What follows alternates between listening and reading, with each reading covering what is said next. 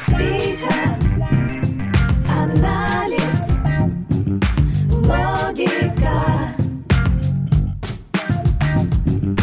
бизнес, контекст и технологии. Психологический анализ бизнеса с Татьяной Беляевой.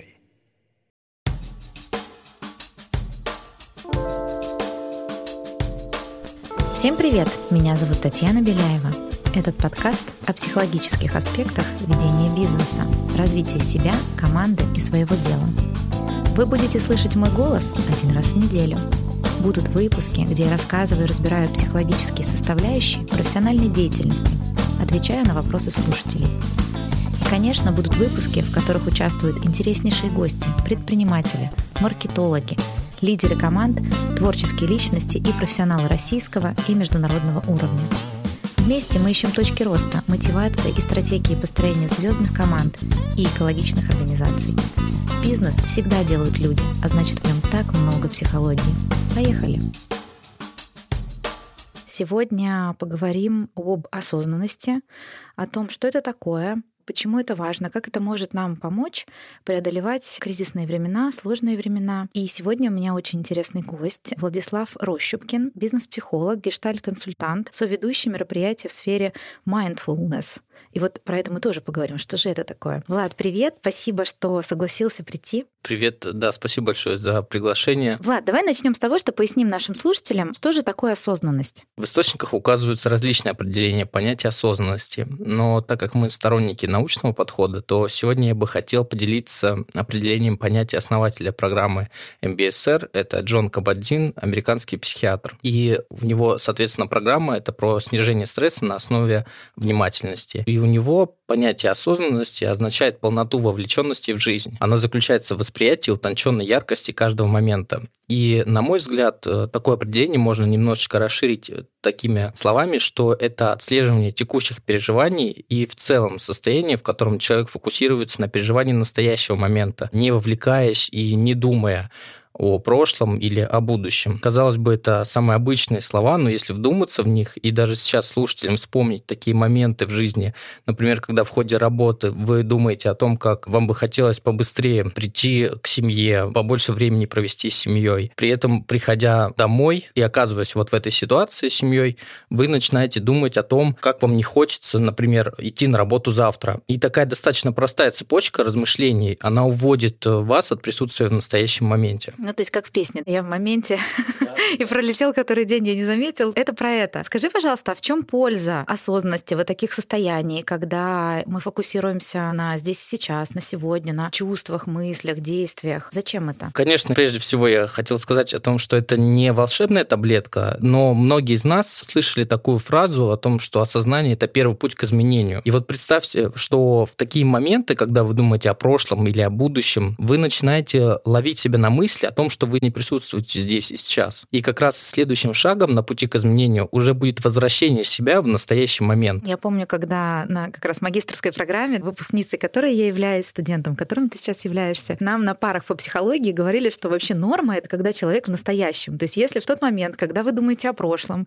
или конструируете себе будущее, это уже не норма. Мы так все улыбнулись, что, в принципе, наверное, с точки зрения психологии или там, психиатрии, получается, что нет здоровых людей нормальных. Ну, то есть, насколько я слышу, это про это. А вот сейчас очень популярные и набирают обороты не только в обычной жизни, но и в бизнесе медитации. И говорят, что медитировать полезно. Как мне кажется, получается, медитации связаны как-то с осознанностью. Поясни, пожалуйста, вот твое мнение, почему медитации полезны в кризис, в стрессе? На сегодняшний день проведено достаточно большое количество исследований, особенности в нейропсихологии, доказывающих применимость и эффективность медитации в работе, в частности, в работе со стрессом. Например, американский психиатр Элизабет Ходж в ходе своих исследований говорит о снижении уровня адренокортикотропного гормона, это вещества, влияющего на синтез кортизола, гормона, который как раз участвует в развитии реакции на стресс. И по результатам этого исследования у своих пациентов Элизабет Ходж, прошедших курс двухмесячной регулярной практики медитации, как раз выявляет снижение вот этого гормона. И в стрессе также у нас вырабатывается большое количество кортизола, его также называют гормоном стресса. И помимо этого медитация Медитация в целом влияет на психофизиологию человека, повышает уровень самооценки, помогает в определении ценностей, я-концепции. В качестве примера, по результатам совместного исследования Турилиной Ирины, как раз, которая является магистрантом экзистенциальной психологии Высшей школы экономики, и Осина Евгения, он является кандидатом психологических наук, медитация оказывает положительное влияние на самоопределение, самомотивацию, саморелаксацию, когнитивный самоконтроль, а также они улучшают эмоциональное состояние.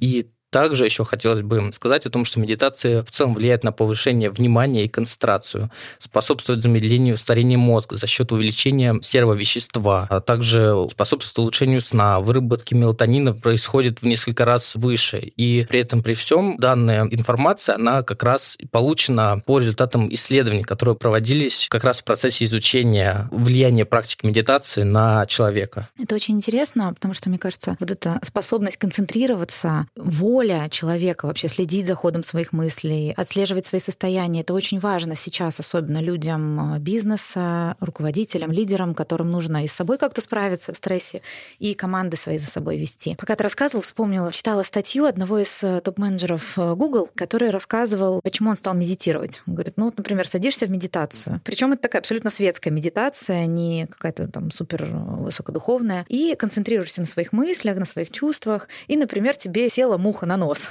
И, конечно, первое желание эту муху отогнать от себя, начать двигаться, но силой мысли, концентрации ты в какой-то момент эту муху перестаешь замечать. Он говорит, а как это помогает в бизнесе? Когда мы работаем над каким-то проектом, конечно, множество отвлекающих моментов, каких-то сообщений, новостей, изменений. Ровно так же, как примерно эти мухи садятся на нос, на глаза, в ухо лезут. И он говорит, приучая свой мозг и себя фокусироваться на важном и нужном для тебя, это вот волшебным образом из практик медитации помогает в бизнесе. Потому что, мне кажется, это такой вопрос, не совсем очевидна эта взаимосвязь.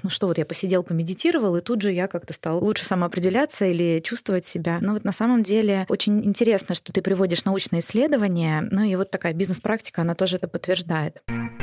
Психологический анализ бизнеса. Скажи, пожалуйста, у нас такой мостик как раз к бизнесу. А в чем польза для бизнеса применения вот этих практик mindfulness и вообще что это такое? Впервые вообще дал такое определение Джон Кабат-Зинн. И оно звучит так. Mindfulness – это произвольное сосредоточение внимания на событиях, происходящих в настоящий момент, не осуждающим или принимающим способом. Говоря о mindfulness, зачастую говорят именно о практиках осознанности, в частности, медитацию осознанного внимания. То как раз о чем ты говорила, о том, что это не совсем духовно, высокодуховно или религиозно, и какой-то подтекст имеет. И, на мой взгляд, здесь важно коснуться темы стресса, так как на рабочем месте, как известно, он может приводить к выгоранию и увольнению сотрудников впоследствии. А это, в свою очередь, отрицательно сказывается как и на самих людях, так и на компаниях. Чтобы у всех было единое понимание того, о каком стрессе идет речь, добавлю, что в научном сообществе принято выделять два вида стресса. Положительный – это эустресс, и отрицательный – дистресс, который как раз мы и называем в привычном смысле стрессом.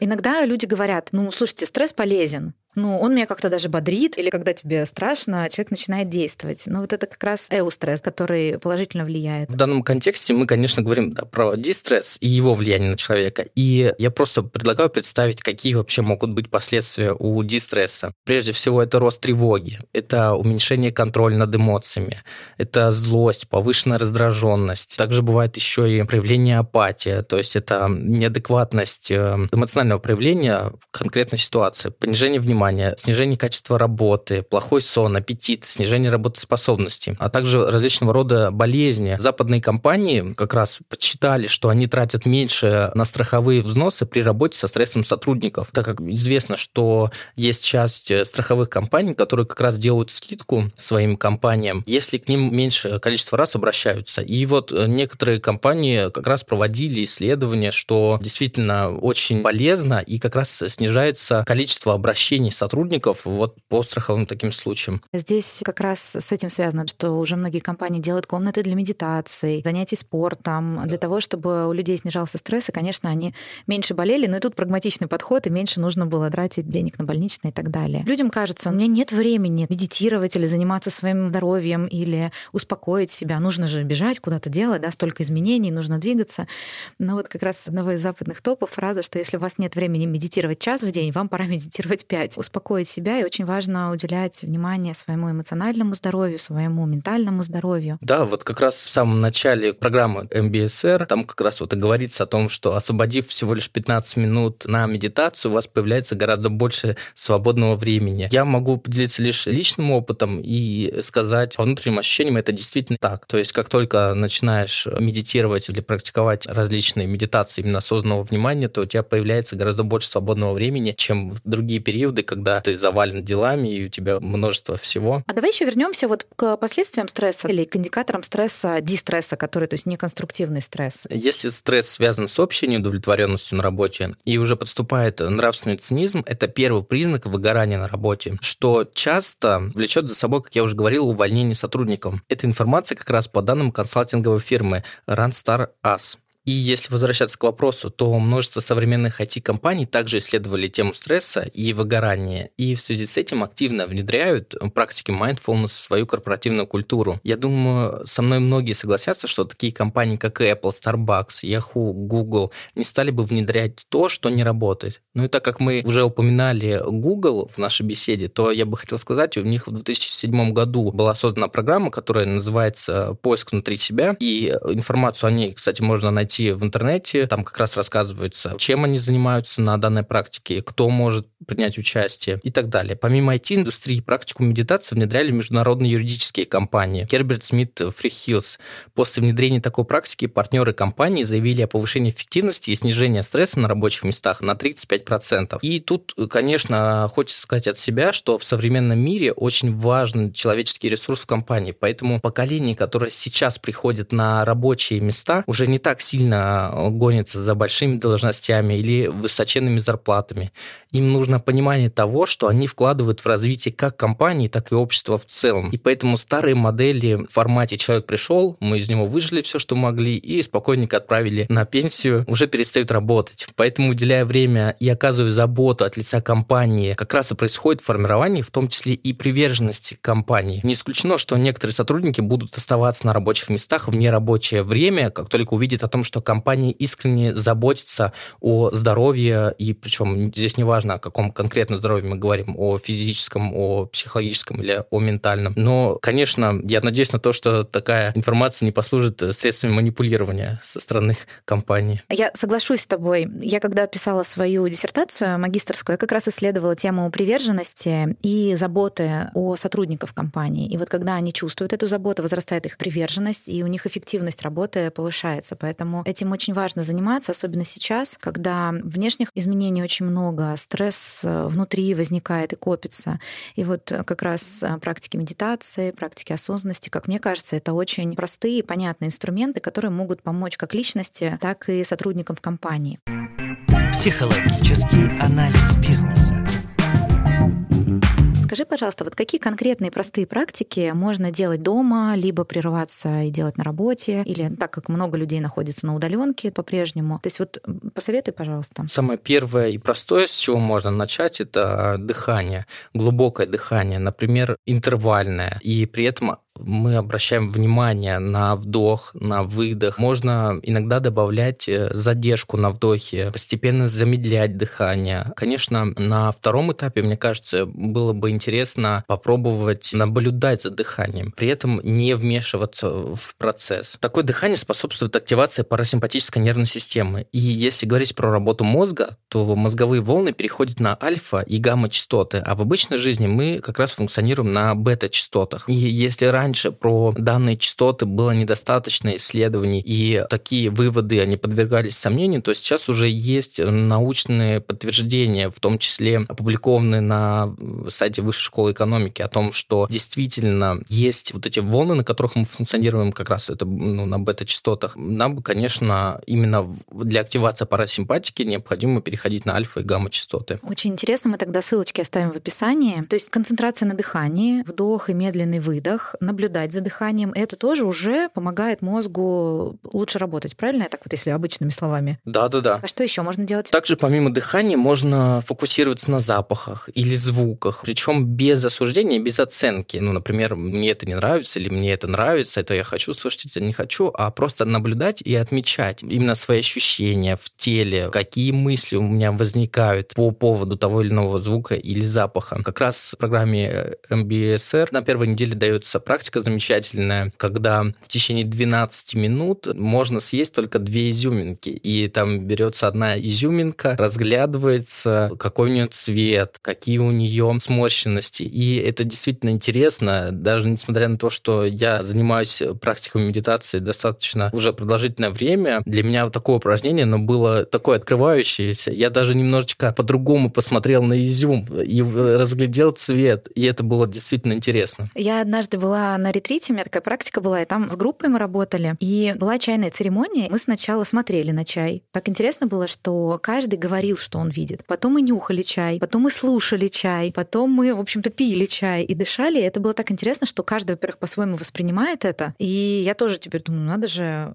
как это по-другому можно чай пить. То есть это как тоже некая такая медитация. Еще одно упражнение — это центрирование. Ну, это также фокусировка на дыхании, только немножечко под другим градусом. Это про чувство опоры под своими ногами, про ощущение своего веса на стуле, ну или на той поверхности, на которой вы находитесь, осознание своих телесных границ. Такое упражнение также называют заземление, когда, возможно, вы попробуете ощутить соприкосновение тела и частей одежды. Также можно использовать технику для снижения тревоги. 5-4-3-2-1 она называется. Что в нее входит? Необходимо найти 5 предметов вокруг себя, обратить на них внимание, 4 вещи на границе с внешним миром, 3 звука вокруг себя, которые вы слышите, 2 запаха, которые вам необходимо почувствовать, и 1 вкус, который вы испытываете. Это так интересно. Вот как раз еще на одном ретрите я как-то по медитациям была, и нам такую интересную метафору приводила ведущая ретрита про то, что часто бывает так в жизни, ситуация какая-то произошла, или событие, или конфликт, или спор, то, чего сейчас тоже вокруг очень много. И мы сами ложкой кисель мешаем в кастрюле. То есть событие произошло.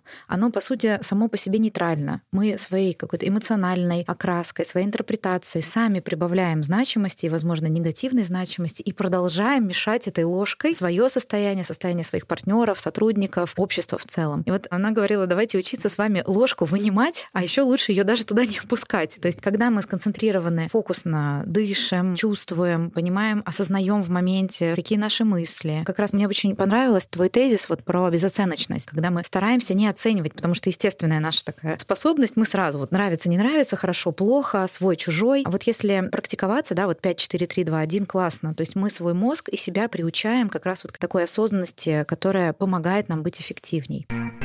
Психологический анализ бизнеса. Как раз хотелось упомянуть про ситуации. Было бы очень здорово тоже попробовать такую практику. Это введение регулярно дневника осознанности, который вы можете как-то разделить на столбики или настройки и прописать там для одного столбика там, ситуация, которая возникла у вас, мысли, которые у вас возникают по поводу этой ситуации, эмоции, которые возникли либо в моменте, либо вы испытываете сейчас, вспоминая эту ситуацию, и чувства. Это очень интересная такая практика, направленная на саморефлексию. Я практикую такое в основном по вечерам, но если раньше я записывал все события, которые происходили, то сейчас, конечно, выборочно. Это какие-то эмоционально яркие, в которых я могу где-то запутаться, где-то запнуться, где-то застрять. То есть, опять же, по внутренним ощущениям. У меня есть выпуск про развитие эмоционального интеллекта. Там как раз я тоже про это говорю, как важно развивать эмоциональный интеллект. А как его развивать? Вот как раз такой будильник осознанности, когда, допустим, раз в час или раз в 3 часа вы себе заводите будильник и буквально задаете себе вопрос, что сейчас происходит, что я думаю, что я чувствую, какие эмоции я испытываю. Потому что часто современному человеку даже очень сложно чувство свое назвать или как-то эту мысль поймать, потому что мыслей настолько много. Это тоже практика осознанности и развития, и mindfulness практик, и вот этого своего ощущения в моменте, и также эмоционального интеллекта, который тоже по множеству исследований показывает, что мы повышаем свою эффективность. и качество жизни. Да-да-да, вот если говорить про будильник осознанности, я иногда даже своим клиентам даю такую практику. Единственное, что я их прошу, чтобы они ставили будильник не какой-то раздражающий, чтобы единственная мысль, которая у них могла возникнуть, это раздражение на этот будильник, а что-то спокойное, если возможно, это там на часах какая-то там легкая вибрация, чтобы, так сказать, вот вспомнить, остановиться, а что я сейчас чувствую. И неважно, причем, что происходит, в какой момент времени. Конечно, желательно, чтобы это не было так, что вот я привык, у меня там через час, там ровно в 12:00 или в 13 или в 14:00 звонит будильник, я сейчас уже настраиваюсь. Нет, как раз поставить такое время, чтобы это было там 13:21, 14:13, чтобы мозг не запоминал о том, что нам необходимо сфокусироваться на этих мыслях, ощущениях и подогнать, так сказать, вот эти мысли и чувства, и ощущения под этот момент, а именно было все естественно. Так интересно, что даже современные гаджеты, часы, они нам тоже напоминают, что минутка осознанности, или пройдись, или подыши. Современные технологии, они тоже помогают современному человеку фокусироваться на себе. Также, если говорить еще дополнительно про какие-то практики, то это, конечно, это регулярные прогулки, возможно, там в течение 10 минут, ну или можно начать с 10 минут. Конечно, желательно их проводить в лесу, но если нет такой возможности, поблизости и парка нет, и вы живете в достаточно населенном районе, достаточно просто выходить на прогулку, не с целью какой-то, то есть чтобы не было каких-то ожиданий от этой прогулки, а просто обычная прогулка. Конечно, лучше, чтобы она проходила в наушниках, но без музыки, либо вы стараетесь обращать внимание на те звуки, которые вы еще не слышали или не обращали внимания на них, и при этом не зацепляться за них. Есть такая интересная фраза, которая прозвучала на обучении МБСР. Если проезжает машина, и вы слышите этот звук, то вам не обязательно ехать вместе с этой машиной. То есть она проехала, вы услышали этот звук, зафиксировали и отпустили. И дальше ищите еще какие-то дополнительные звуки, обращайте на них внимание. Опять же, да, чтобы это не было именно целью поиска, но старайтесь обращать на это внимание. То есть правильно слышу, что это тоже такие осознанные прогулки, когда я через все органы чувств, что чувствует мое тело, да, как оно соприкасается с одеждой, ему там тепло, холодно, какие ощущения телесные, что я вижу перед собой, как снежинки падают, или дождь идет, или ветер колышет деревья, что я слышу, и не цепляюсь за эти звуки. Можно там самый громкий звук, самый тихий звук попробовать услышать, самый новый звук. Это тоже очень интересные такие впечатления для нашего мозга. Запахи. И тоже не интерпретировать, нравится мне или не нравится, раздражает меня этот запах, или он меня отсылает к моему прошлому, что я вот когда-то слышала этот запах, и мне было там, ну, как-то я себя чувствовала определенным образом. Такая осознанная прогулка. Да, как раз вот на таких прогулках я говорю, и если вдруг будет интересно, одно из качеств как раз вот этого состояния mindfulness, ну, либо осознанного внимания, это сознание ребенка. И можно даже вспомнить, либо посмотреть на детей, как они радуются каждому моменту, как они радуются каждому звуку. Они обращают на огромное количество деталей внимания, на которых мы уже в сознательном возрасте и уже во взрослом не обращаем на это внимания, именно благодаря тому опыту, который у нас уже выработался. Глазами ребенка. И наша любимая Наталья Вовна Иванова, академический руководитель магистерской программы «Психология в бизнесе» в Вышке, она как раз нам давала упражнение «Прогулка глазами туриста». Даже если вы находитесь на рабочем месте и вдруг какой-то стресс испытали или вы чувствуете себя не очень хорошо, выйдите на улицу и посмотрите вокруг глазами туриста. Если бы вы впервые в жизни шли по Мясницкой улице, разглядывали это. Я сама часто это использую, и уже вся моя семья это использует. Даже в очень знакомом пространстве попробуйте посмотреть глазами, как будто вы все это видите первый раз. Это тоже очень интересный опыт, который помогает вернуть себя в осознанное состояние и снизить стресс. Психологический анализ бизнеса. Если говорить еще дополнительно про практики, которые можно внедрять в свою жизнь, это десенсибилизация и переработка движением глаз. Это вообще метод психотерапии, разработанный Фрэнсис Шапиро для лечения посттравматических стрессовых расстройств, вызванных переживанием стрессовых событий. Как это можно применить на практике? Есть такое упражнение «Снежинка», можно попробовать открыть в интернете, найти, как оно выполняется. Ну а так, это движение только глазами, движение сверху вниз, затем слева направо, затем по диагонали, с правого верха до левого низа и с левого верха в правый низ. И такая практика рисования снежинки, она вот как раз способствует в том числе снижению стресса, помогает проработать бессонницу. И я думаю, что для начала где-то в течение 10 минут, если вы будете делать такое упражнение, оно как раз снизит тот самый уровень кортизола и поспособствует дальнейшему положительному вашему развитию вашего иммунитета и в целом положительно скажется на вашем состоянии здоровья. Конечно, хотелось бы добавить, что мы зачастую привыкли к автоматическим мыслительным процессам, и в таком состоянии человек наиболее подвержен влиянию извне. Вследствие этого феномена следующее: человек не может разделять те чувства и эмоции, которые у него возникают от того, что ему навязано. И как раз благодаря вот таким упражнениям, осознанному вниманию, упражнениям по десенсибилизации, регулярным прогулкам, мы как раз и научаемся отделять наши чувства от чувств, которые нам присваивают или которые человеку, так сказать, внедряются для того, чтобы он прочувствовал. И здесь, мне кажется, происходит в том числе и какое-то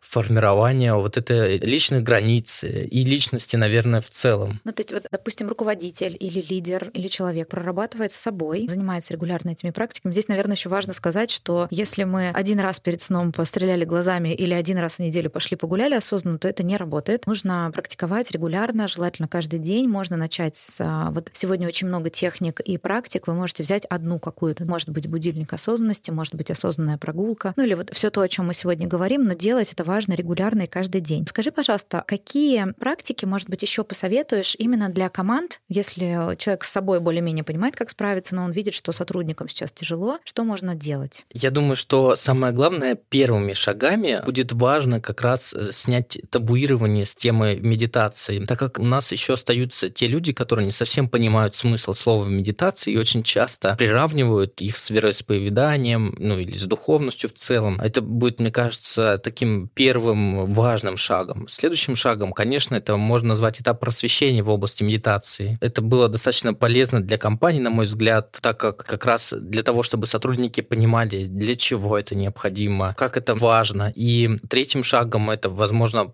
разработка или просто внедрение практических гайдов по отслеживанию, ну, например, своих автоматических мыслей, реакций, которые возникают. Возможно, дневник самонаблюдения. Если это будет именно делаться от лица руководства, от лица компании, это как раз, мне кажется, поможет как самой команде, так и лидеру держать людей в осознанном внимании, в осознанных действиях. И также четвертым этапом или шагом можно также приглашать специалистов в области психологии, mindfulness. Вот в качестве примера к нам сейчас обращаются различные компании для проведения мероприятий. И такие мероприятия, они не занимают больше 30-45 минут в день, но при этом, как я уже и рассказывал ранее, они приносят гораздо больше пользы как для людей, в частности, так и для компаний, для организации в целом. Здесь, мне кажется, важно отметить, вот мы часто в самолете летим и слышим фразу «маску сначала себе, потом другому». И вот компаниям для того, чтобы сейчас и преодолевать сложности, которые возникают, важно, наверное, позаботиться о себе внутри, о своих сотрудниках внутри, стабилизировать, успокоить персонал для того, чтобы двигаться вперед. Влад, спасибо тебе большое. Мне кажется, это очень важный и полезный выпуск. Спасибо большое за приглашение. Мне было очень приятно побеседовать и поделиться теми знаниями, которые у нас аккумулированы и которые мы уже применяем на практике. Подписывайтесь на нас во всех приложениях, где можно слушать подкасты.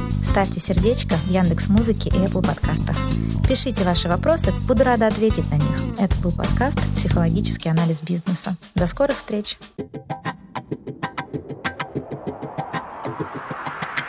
Психоанализ,